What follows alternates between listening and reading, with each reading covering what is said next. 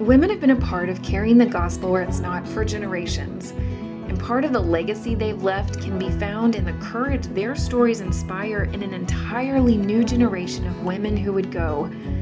But that legacy can only be realized if their stories are told.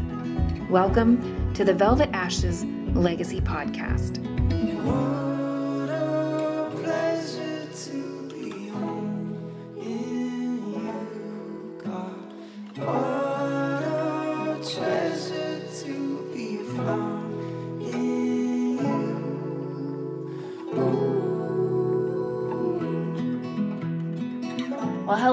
Welcome to your Velvet Ashes Legacy podcast. This is the podcast where we highlight the women who have inspired us to live our lives in pursuit of the lost. I am Denise Beck, the Executive Director of Velvet Ashes. I'm Sarah Hilkman, Program Director for Velvet Ashes. And today we are bringing you the story of Lottie Moon. But before we get into the story, I wanted to tell you a little bit about how we have decided to tell the stories. First thing, it's super important that you know that we are not experts. We are just women who have been impacted by the legacy that has been left. So we're highlighting them. We we've decided we're going to do this in a particular way. Here's how it's going to work. We are going to study, we're going to read, we are going to fill ourselves up with information about the women that we have chosen for the month. And then Sarah and I are just going to pull out our favorite nuggets to tell you. And Sarah is going to take the before you get to the field aspect of the story. So, what was it like for the woman to choose this life, and what about her story will be impacted by how she grew up? And so, Sarah's going to talk about that every month. And then I'm going to take the part of after she has arrived the people, the place, the stories that make her legacy something that has impacted us. Along the way, we might find that there are significant issues that they faced today that are still impacting us. And we might choose to just sit on that for a little bit as we discuss it with you. So that is how we are going to bring you the stories every month. So, Sarah, let's tell them why we chose Lottie Moon. I mean, we this is the very first one that we are doing. So why why Lottie? Yeah. So I think we tried to think of a woman that maybe people would know. And maybe you haven't heard of Lottie Moon, and that's totally fine. But Lottie definitely has a significant legacy. And that is so important. Also, she's just a fascinating woman. Like, uh, we might get into this, but one of my favorite things is that she was hardly over four feet tall. And I just think that is fascinating. It is fascinating. Okay, so funny tidbit is Sarah and I work remotely, so we don't get to be in person very often, but we both saw each other across screens for a long time. And when we first saw each other in person, we're both tall, and our comments to each other were, "We thought you were shorter." Yeah. you know? So well, yeah. Lottie definitely was short. Lottie was short. Lottie was short. But yeah, you know, so we may cover women in the future that are lesser known, but we wanted to start with someone that a lot of people know. And for the Southern Baptists, Lottie Moon is very well known. And sometimes someone that is so well known becomes um, not personal to you because you think you know her story, but then when you really take the time to hear it again, she is much more than the Lottie Moon Christmas offering, which is what she has become synonymous for. So, all right, so take us back, Sarah, to the beginning, little Lottie Moon. Yeah, absolutely. Well, first, I just want to say sometimes we think that cross cultural workers might have a certain type of background, a certain type of story growing up. And I think one of the things that we will find as we talk about these different women's stories, and one of the reasons that we don't just talk about her time on the field, is that there can be so much variety. And um, I'm excited to see the ways that God uses that in the lives of these women. And I think that can be an encouragement to us. So, little Lottie. She was born Charlotte Diggs Moon in December 1840. We don't totally know the date, somewhere around December 12th. And her family was a wealthy Baptist family in Virginia. Lottie was the fourth of seven children.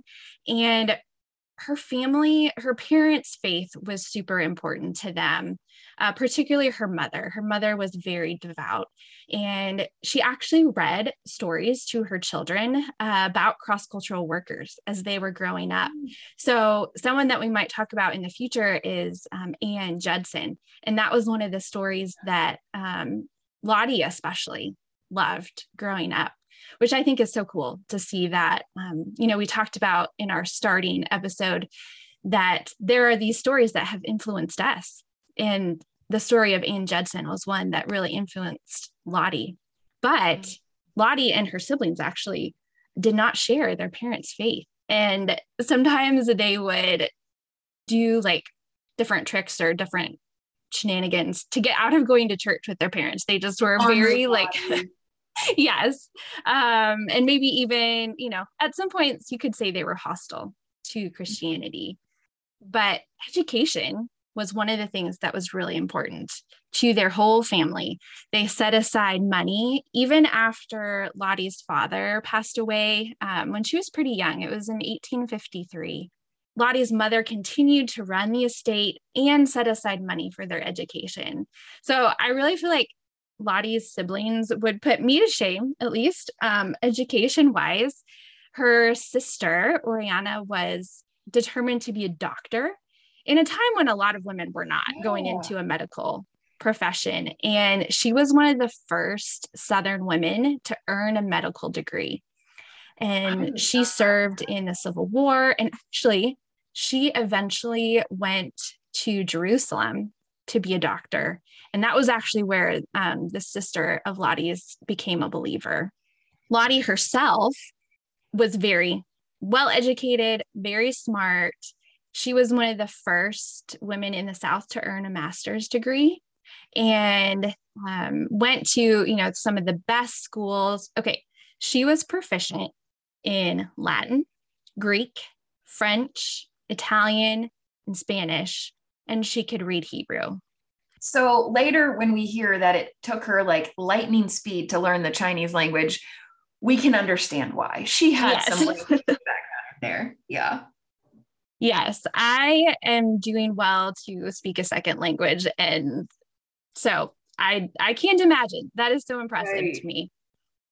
So Lottie was kind of um stinker. She she liked to play tricks on people so one story that I found that was really funny was that one April Fool's Day, uh, when she was studying, she climbed up into the bell tower of the school and she stuffed it with a sheet so that it couldn't ring and announce the start of school for oh that day.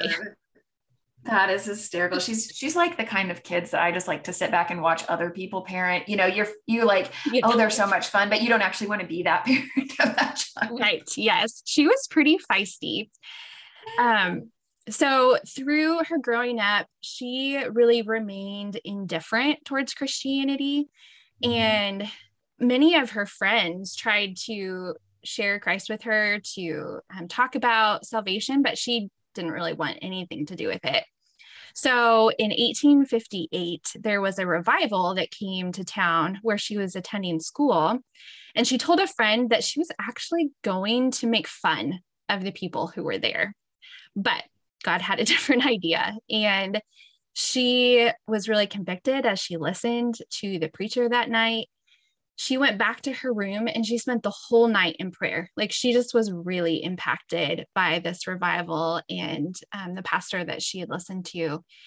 And the next day, she was baptized. She had turned her life to God, um, which I I just love that. You yeah. know, this part of well, her of.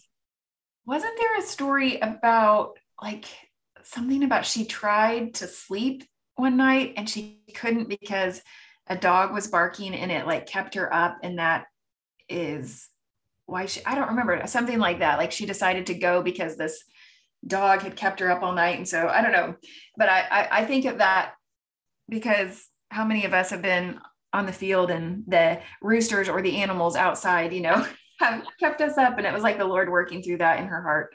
But yeah i i just love that god wove the details together you know this this woman who had this strong christian influence growing up but had been very indifferent towards matters of salvation. And yet, one, her friends really cared about her and were really praying for her. Um, and two, seeing that God got a hold of her heart um, was just really, really cool. Her friends, I think, really noticed a difference then. Like she was still, she was still feisty Lottie, but now she definitely had this spirit and determination for things of prayer and um, growing in her faith. So even from that time, she had a stirring to go overseas, even, you know, not long after she had become a believer. But then we have the Civil War happening, yeah, and Lottie needed to take care of her family, care for her mother.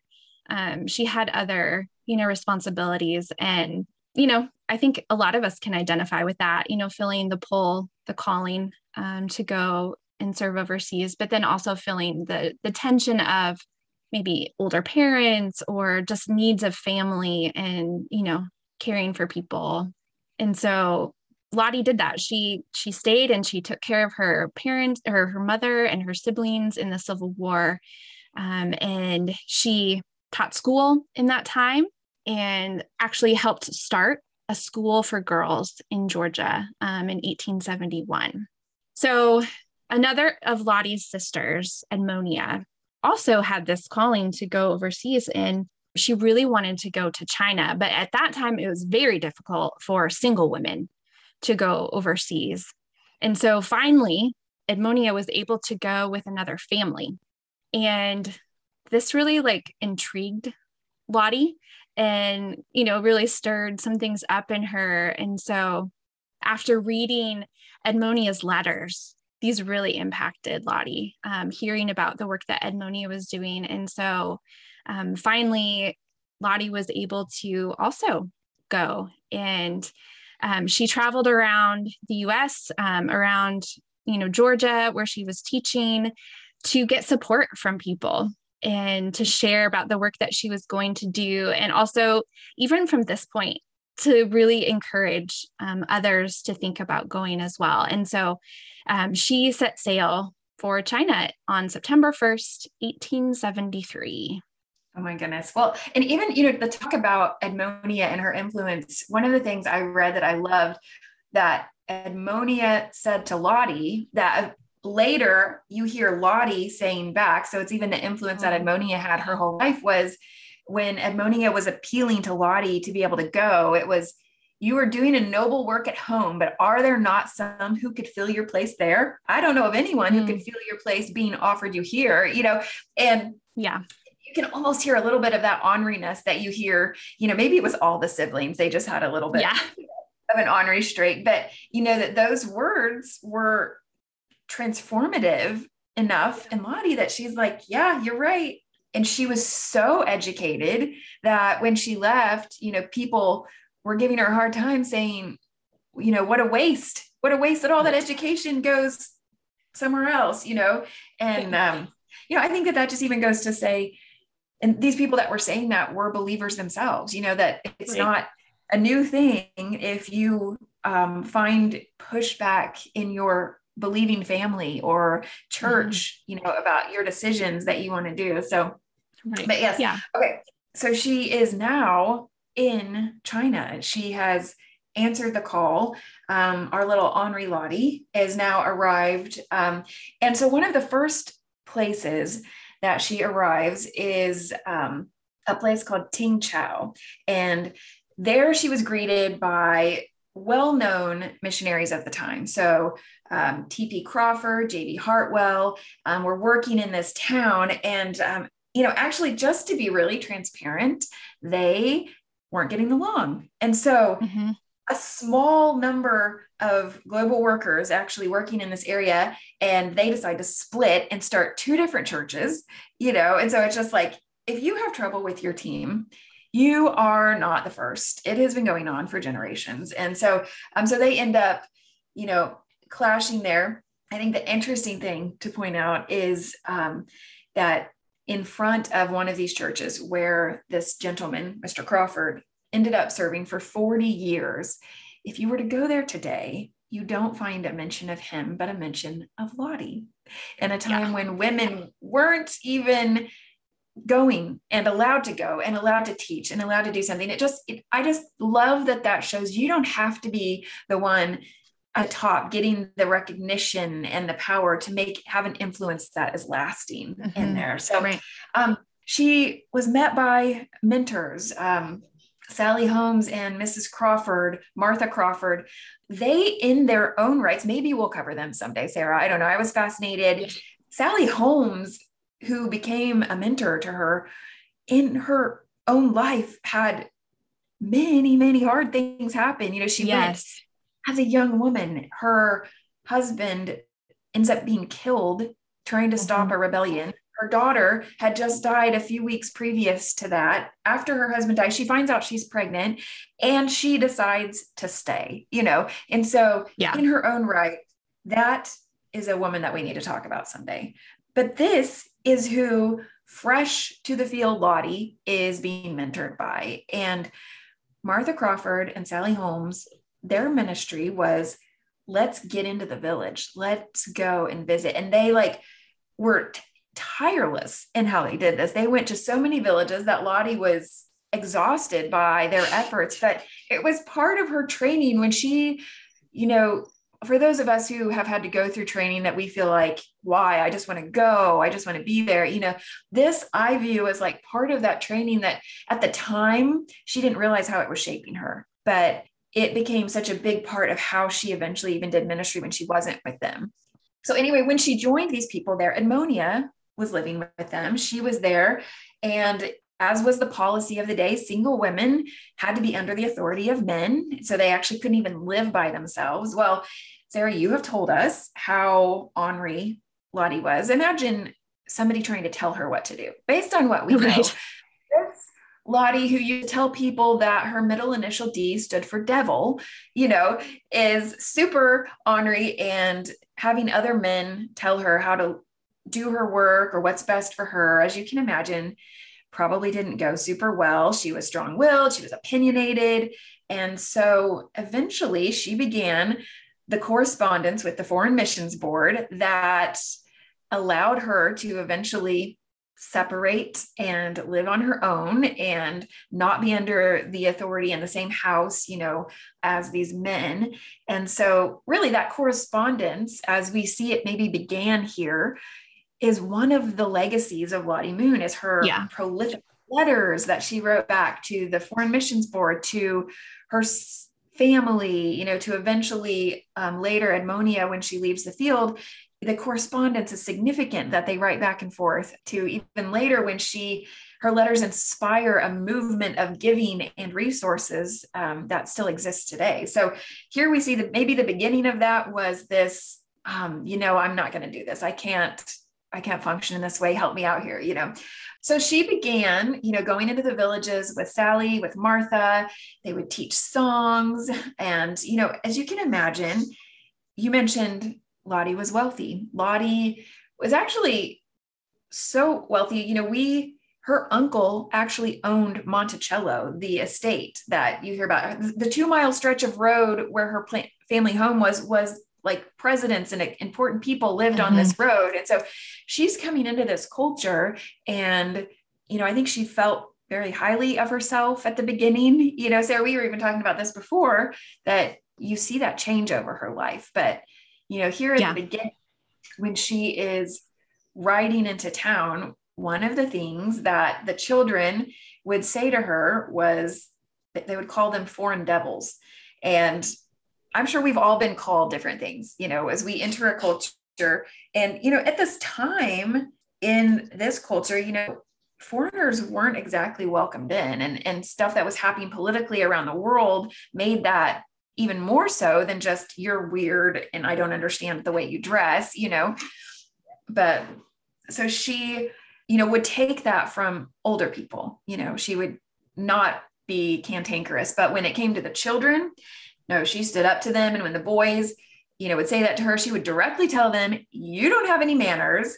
And they would shut their mouths and they would sit down. And when in 30 minutes, they were singing hymns and, you know, she was teaching them. And so she I mean, obviously she was familiar with teaching children and being an authority over them and that just showed itself but one of the things you know as as we see her edges start to soften toward her view of the chinese people and her superiority maybe over them for lack of a better word was this tension with culture that she saw so um, she recognized the injustice of culture um, as she ministered there. So, like foot binding. Have you heard of foot binding?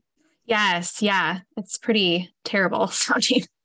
sounds so painful. I mean, I had heard about it, you know, like honestly, like I watched Mulan with my kids when they were little, and like, you know, they even reference like the small things. But so this was super painful where it was breaking the bones of the feet of girls because of how much it was looked up to to have tiny, tiny feet. And she could see that it was you know this was not good for them. This was actually debilitating and and she spoke out against it. And you know the parents were just like we want good marriage proposals. And she was like i think you want a daughter who can walk you know eventually as well. So so she spoke out against things like that that she saw in culture that she didn't think agreed with even the gospel's message in general. But she also, where she felt like there was no contradiction with the gospel, she adopted culture because she saw it as, you know, if there's a barrier, if there's a wall between the message of the gospel because of the way I dress or because of things that I do, that's that's not what I'm here for. I am not here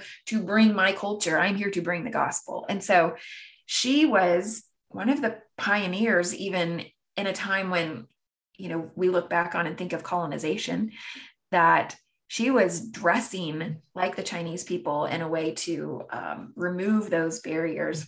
Well, and I think it really showed the growing love that she had for the people. You know, I don't know that we would say that she loved the Chinese people when she first got there, but I think as she saw those things in their culture, that she could appreciate. Um, and as she grew to care about the people, yeah, I think that just that really grew in her through those years.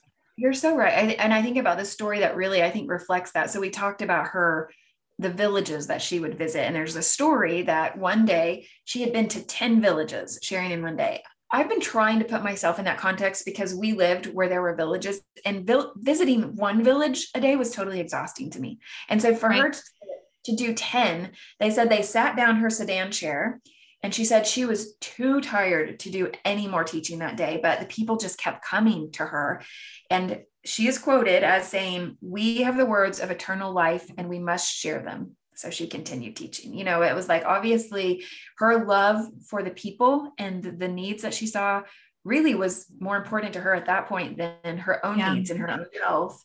Okay, Sarah, so you mentioned all of those languages. And so within three years, she had mastered the Chinese language and I like for for us that was one term. That was one term of 3 years and I definitely did not master the language in 3 years and it was not as hard as Chinese I can imagine. So I know. Um, I imagine the tension on a team when you have somebody that is really proficient in that and then make that be a single woman who has her own ideas you know i just can't imagine that maybe there was some tension over over that there but so during the first five years that she was there, um, there was an issue with Edmonia. She had had an ailment that she really struggled with while she was on the field, and it just affected her so much that eventually she had to leave.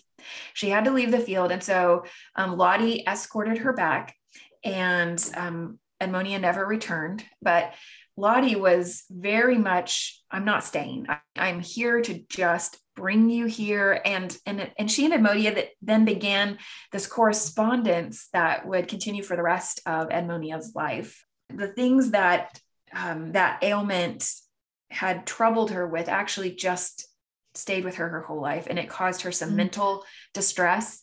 And eventually she took her own life um, in 1909 and so she dealt with that for quite a while because that was actually that's only three years before lottie died you know? So she spent a significant portion of her life in correspondence with lottie over that. But i think this helped propel the idea of the importance of mental health and rest into lottie um, Sarah, you were talking about the story of even the Crawfords and how that might have impacted mm-hmm. her. Do you mind sharing that as well?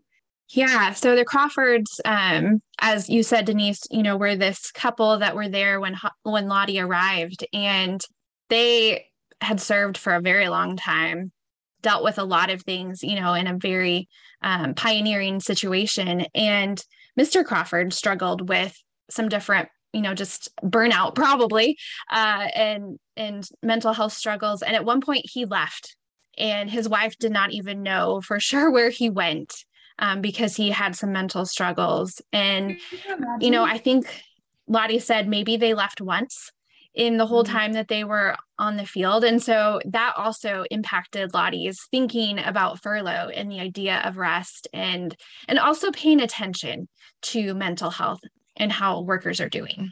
Yeah. And so she began like appealing for no, we aren't just these hardy individuals that you know are superhuman like you have to keep taking care of yourself and those who send us have to understand that we need rest and so it was in this season when she began appealing for furloughs to be a thing and you know even though it wasn't approved until 1899 i feel like these stories just were building and she was a woman of action and she made things happen and so that i think that that probably began in here but while she was back, she kind of reconnected with a man named Crawford Howell Toy.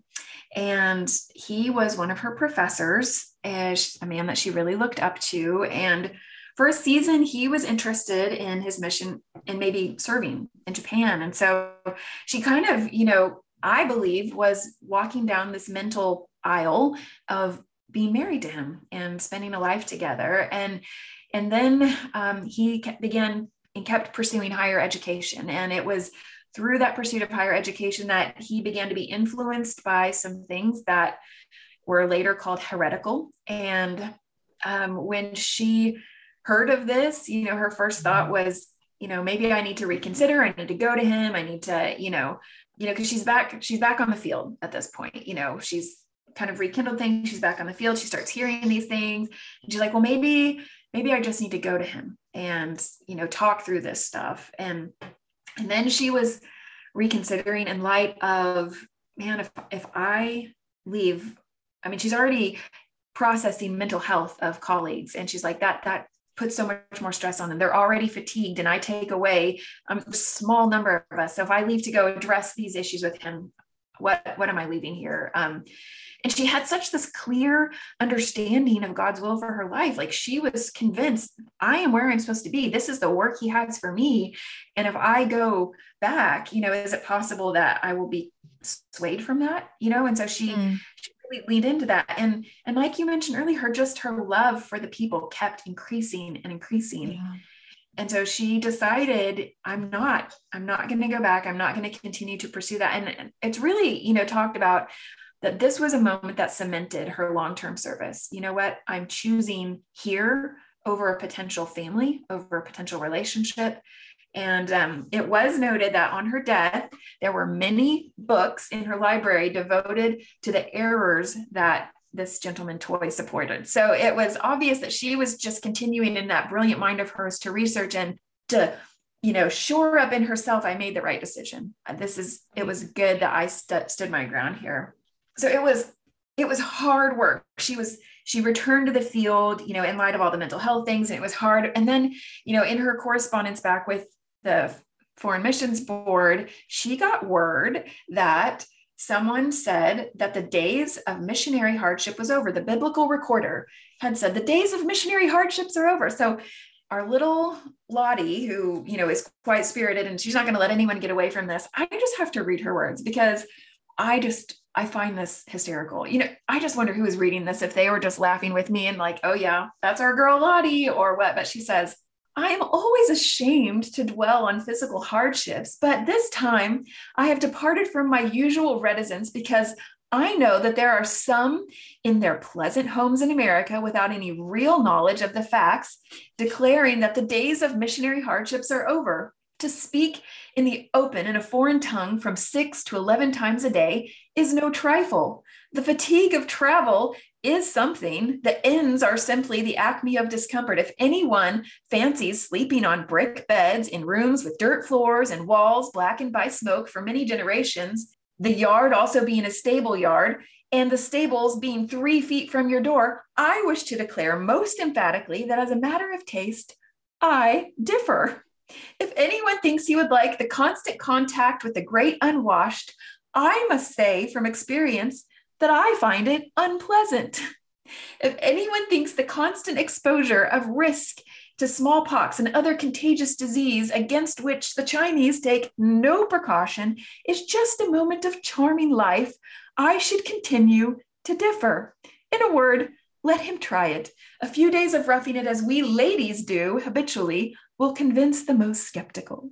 I know that was super long, but can't you just hear her attitude in that? Oh my no, I love it. Well, and I love that she spoke out about it. You know, like if I had heard when I was on the field, you know, someone saying, oh, it's not hard or whatever, I would probably roll my eyes and be like, okay, whatever. They just don't know. But she was like, nope, nope. Like, I, not letting this go. This is not okay. I am going to respond. yeah. So, in light of all of that, while the biblical recorder is saying the hardships are over, of eight new missionaries who came after Lottie by 1887, three were dead Three had had breakdowns and left the field, and one had resigned over doctrinal issues. Obviously, the hardships were not over and they needed more reinforcement. And so Lottie, continuing to speak her mind, is, is writing back and going, Why, when there are 1 million Southern Baptists, do we only have one man and three women witnessing to 30 million souls? Come on, people, you know?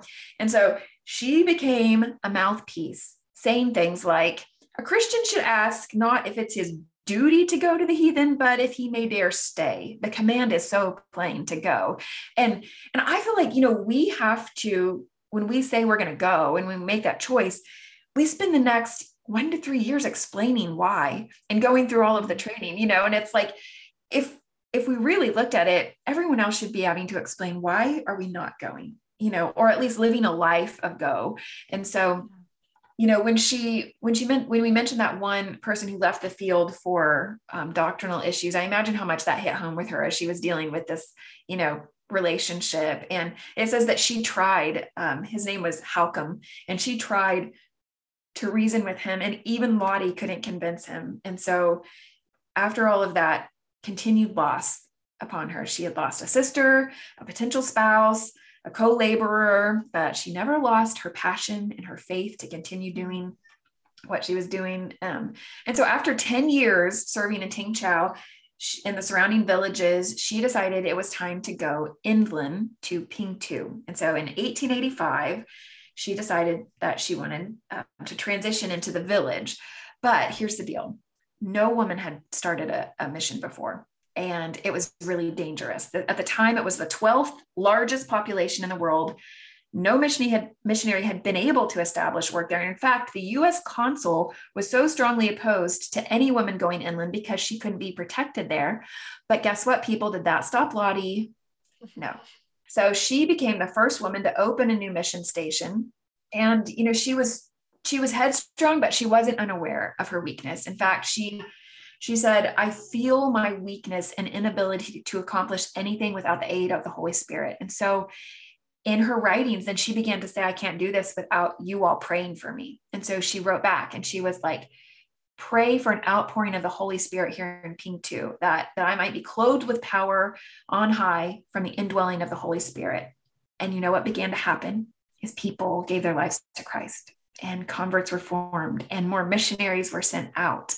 And you know just the importance of prayer and and asking and and inviting that in and recognizing with humility i this work is not of me. I can't do it. And i'm propelled at the same time to do it.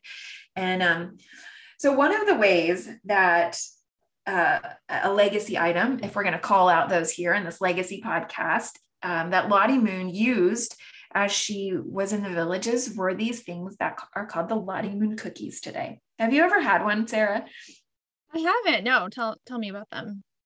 Well, as I was reading about them, I was intrigued because I guess it was like a shortbread cookie. And she used to bake them in her home and then give them to children to kind of, you know, earn their trust. It could sound a little bit creepy. You know, we tell our kids don't take candy from strangers, but she is sharing these cookies that I'm sure smelled wonderful. And as the children gained trust with Lottie, they would take her to meet their families. And so it was this mm. invitation into their homes so that she could um, do the work of teaching the gospel. And so um, Lottie Moon cookies became a thing. We actually have the recipe for that. We will share that in our show notes if you want to try Lottie Moon cookies. And actually, the the link that we're going to share has a way for you to to kind of teach your children about it as well. If you want to do that, it's kind of walking you through that. But so she, you know, obviously she was resourceful. She wanted to use anything she could to be able to teach the gospel. She would she thought outside the box, um, and yet she was a woman, and she understood that the view of the day was that women couldn't teach men. So when she would teach, she wouldn't let men come in the room, but they still wanted to come in the room. And so then if through her their overhearing, they chose to follow and when people would confront her about it, she's like, "Okay, well, where are the men? If you don't want me doing this, then send them in." You know, and so um, there was one student named Li Shao Ting, and he came to Christ through her teaching. And um, you know, she would pull him aside and then teach him how to teach others. And this particular gentleman later became the greatest evangelist of North China, baptizing upwards of 10,000 people. Wow. And so the impact of women and the way that God uses them, even in a time when they were being prevented, you know, I just think is so powerful.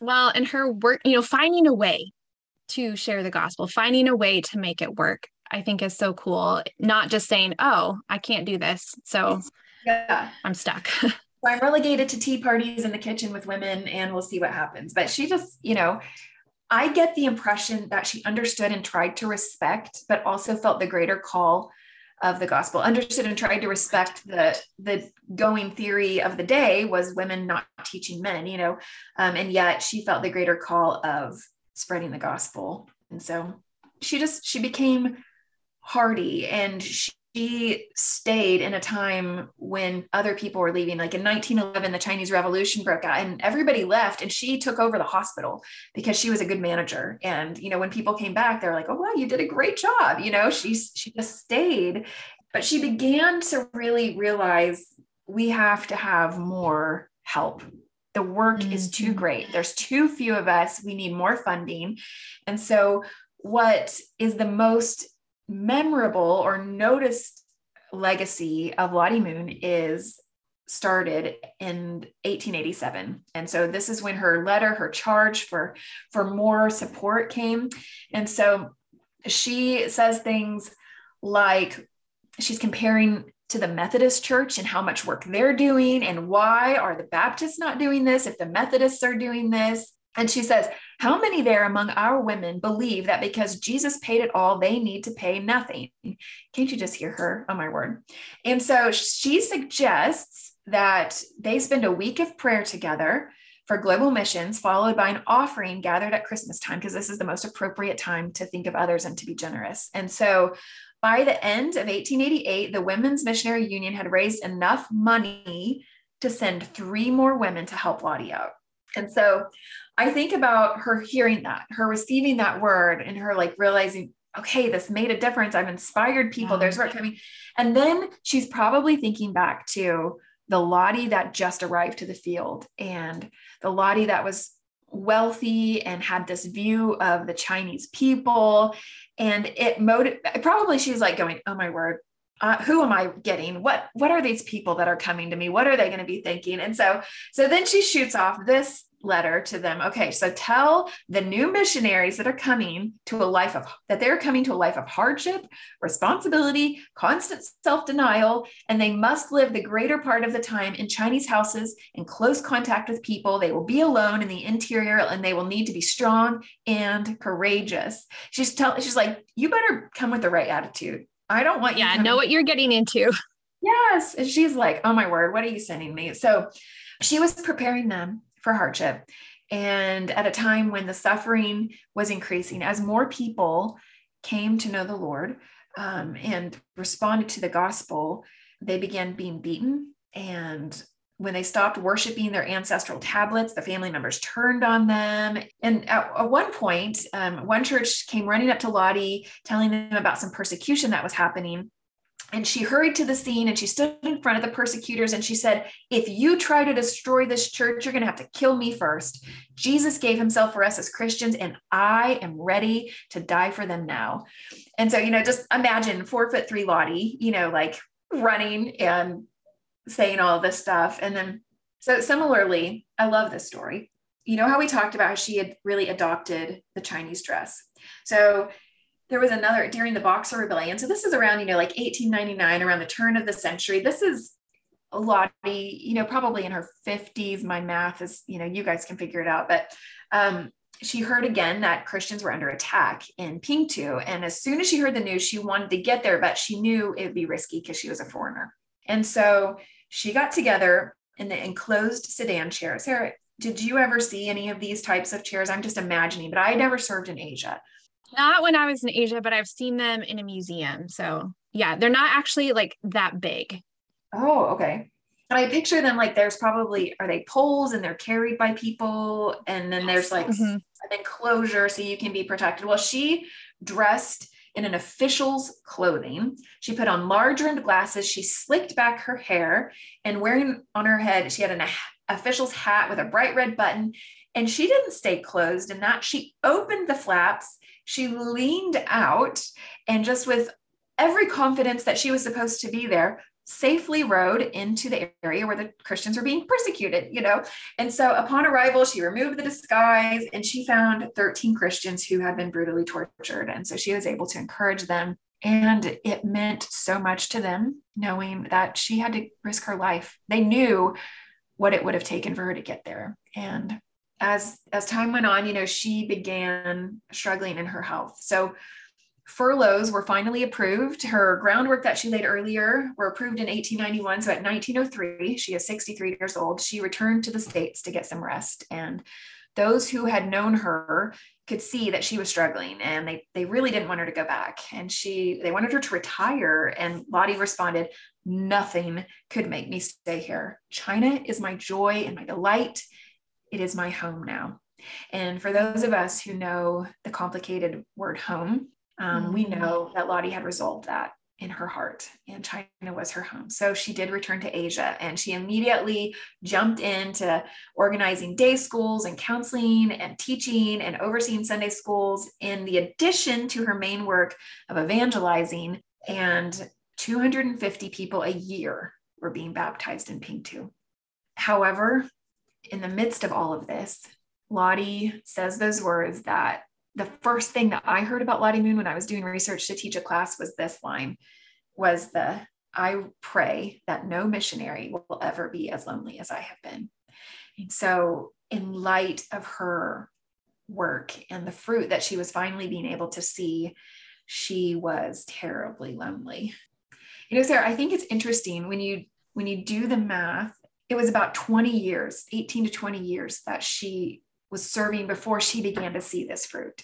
And when you look at back at the beginning of the story, when you were telling us about how long it took for her to be convinced by the gospel, it was about 18 to 20 years. That was when she decided. And so it was like, again, she had to be there that whole time for it to sink in and for the fruit to be to be seen.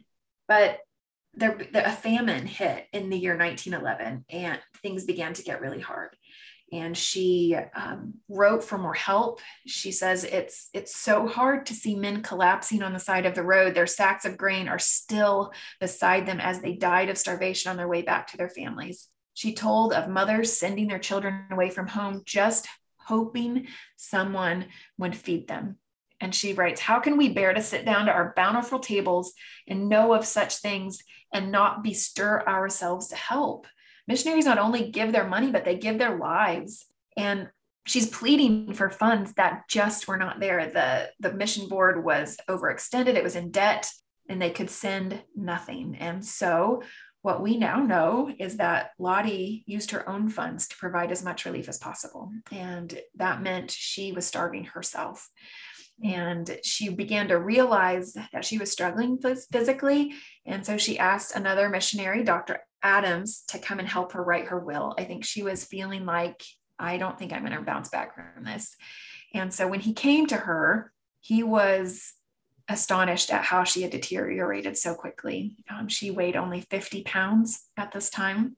And he realized she had made the decision to give her food to the impoverished Chinese neighbors instead of eating herself. Um, so, as word got out that to the other missionaries she was serving with about her physical health, the missionaries were like, no, you have to go back. You have to get well. We can't help you recover here. There's just not the means. We're all in famine. And so they they said you have to go back to the states and she was just mentally and physically not able to fight. And from what we know about her, she was a fighter. And so you can yeah. just, even from that one sentence, understand that she had given it all. Even her spunk was gone. So Cynthia Miller was um, a woman that accompanied her on the ship.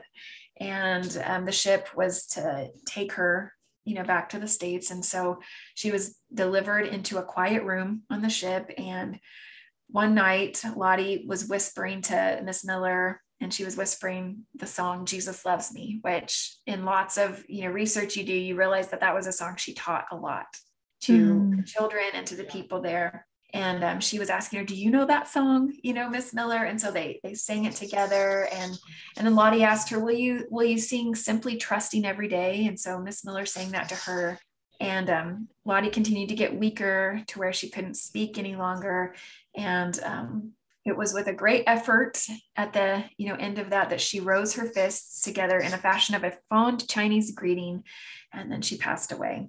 So it says on tuesday december 4th 1912 the captain of the ship wrote in the harbor of kobe japan miss lottie moon age 72 died of melancholia and senility.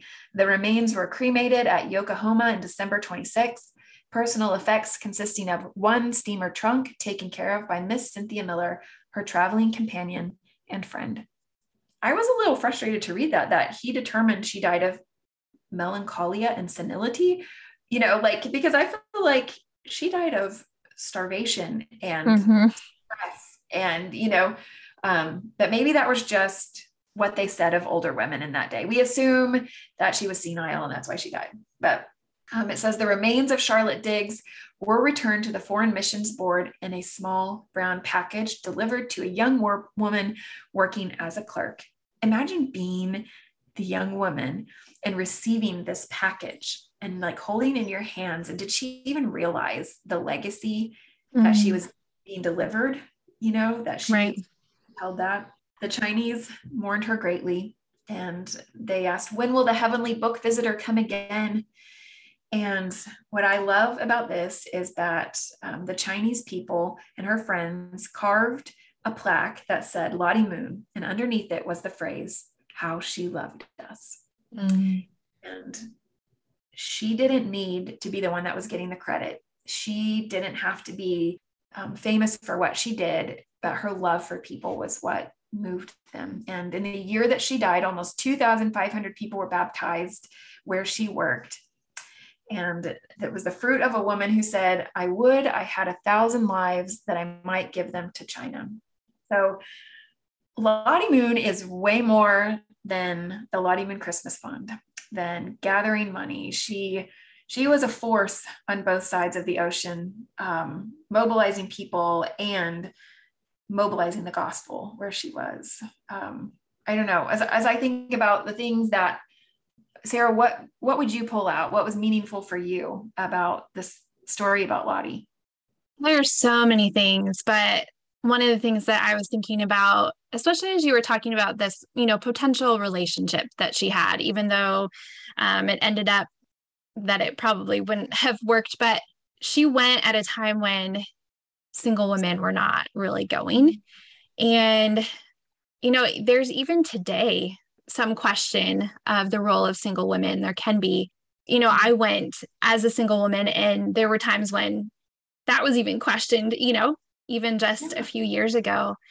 But Lottie went as a single, and it was it was her calling it was her love for the people it was her love for god and the gospel that propelled her and so even as a single and perhaps you know even the gifts of her singleness that helped her be able to do the work that she was doing, I think can just be an encouragement for single women. And the roles that we can have, the things that we can do, and the importance of encouraging single women to go. Absolutely. And and that, you know, when you feel oppressed maybe by the way that things are in your culture as a serving as a woman or as a single woman. I mean, sometimes women in general, whether you're married or single, right. just face greater issues, even if, if that's with your sending agency, your sending church, you know, the way that they view what you're allowed to do, you know, right. that is still effective um, in a time when it was much harder, even than it is for us today as women. Um, I really, I love, I love the light she was shining on mental health and mm-hmm. you know, the, the work of we need rest and speaking out about that and not trying to be the hero and not trying to be perceived as superhuman, you know, and laying the groundwork for, you know, member care that we have today and the idea of, you know, rest and protecting that, taking care of yourself. Um, you know, what a pioneer she was in that field. And I love, you know, just her tension with culture and how she mm. she tried to rightly view that as my, my main culture war is delivering the gospel in a way that it is accepted and not delivering my culture to the place that I'm going and her view on that as well. I, there's there's so many that I think I will even continue to think about and be inspired by from yeah. You know, we talked a little bit about her letters and the impact of those. And it just makes me think, you know, when we go overseas, typically we think of the impact that we are going to have where we are going. And, you know, immersing ourselves in that culture and loving the people. And obviously, that is such a huge part of our role. But Lottie's role, it seems like, was twofold. She had this long standing correspondence with the head of the Foreign Missions Board, you know, so many letters and seeking to change even the missions culture of the time and you know so just like thinking about that that dual role that she had and the impact that we can have as we tell stories as we share as we look at how can i add my voice you know to something that might need to be shifted or changed and even even the the importance of a letter or an email or whatever that looks like you know today well, even today, I think about women in our Velvet Ashes community who are great storytellers on social media and mm-hmm. they journey people with them, their senders, their friends, and share their life willingly. And that that is a prolific ministry. And so if you're great at that, whether that is through letters or through your social media, you know, that, that is that is a way that you can um, be impactful on both sides of your world. And that, but okay, I hope that you have enjoyed listening to the Lottie Moon story. Sarah and I have loved digging into this. We look forward to jumping in next month with another story for you. Um, if you have enjoyed this, feel free to share it with others who might be blessed by it. We appreciate any feedback. If you have ideas about people you'd like to hear about, let us know. We will put some show notes in here for where we got some of our information and also those Lottie Moon tea cake recipe. Sarah, thanks for chatting with me today. Yeah, so fun to share this story with all of you. And until next time, remember, you may be living the story that will be the courage for someone else's legacy. What a pleasure to be home in you, God. What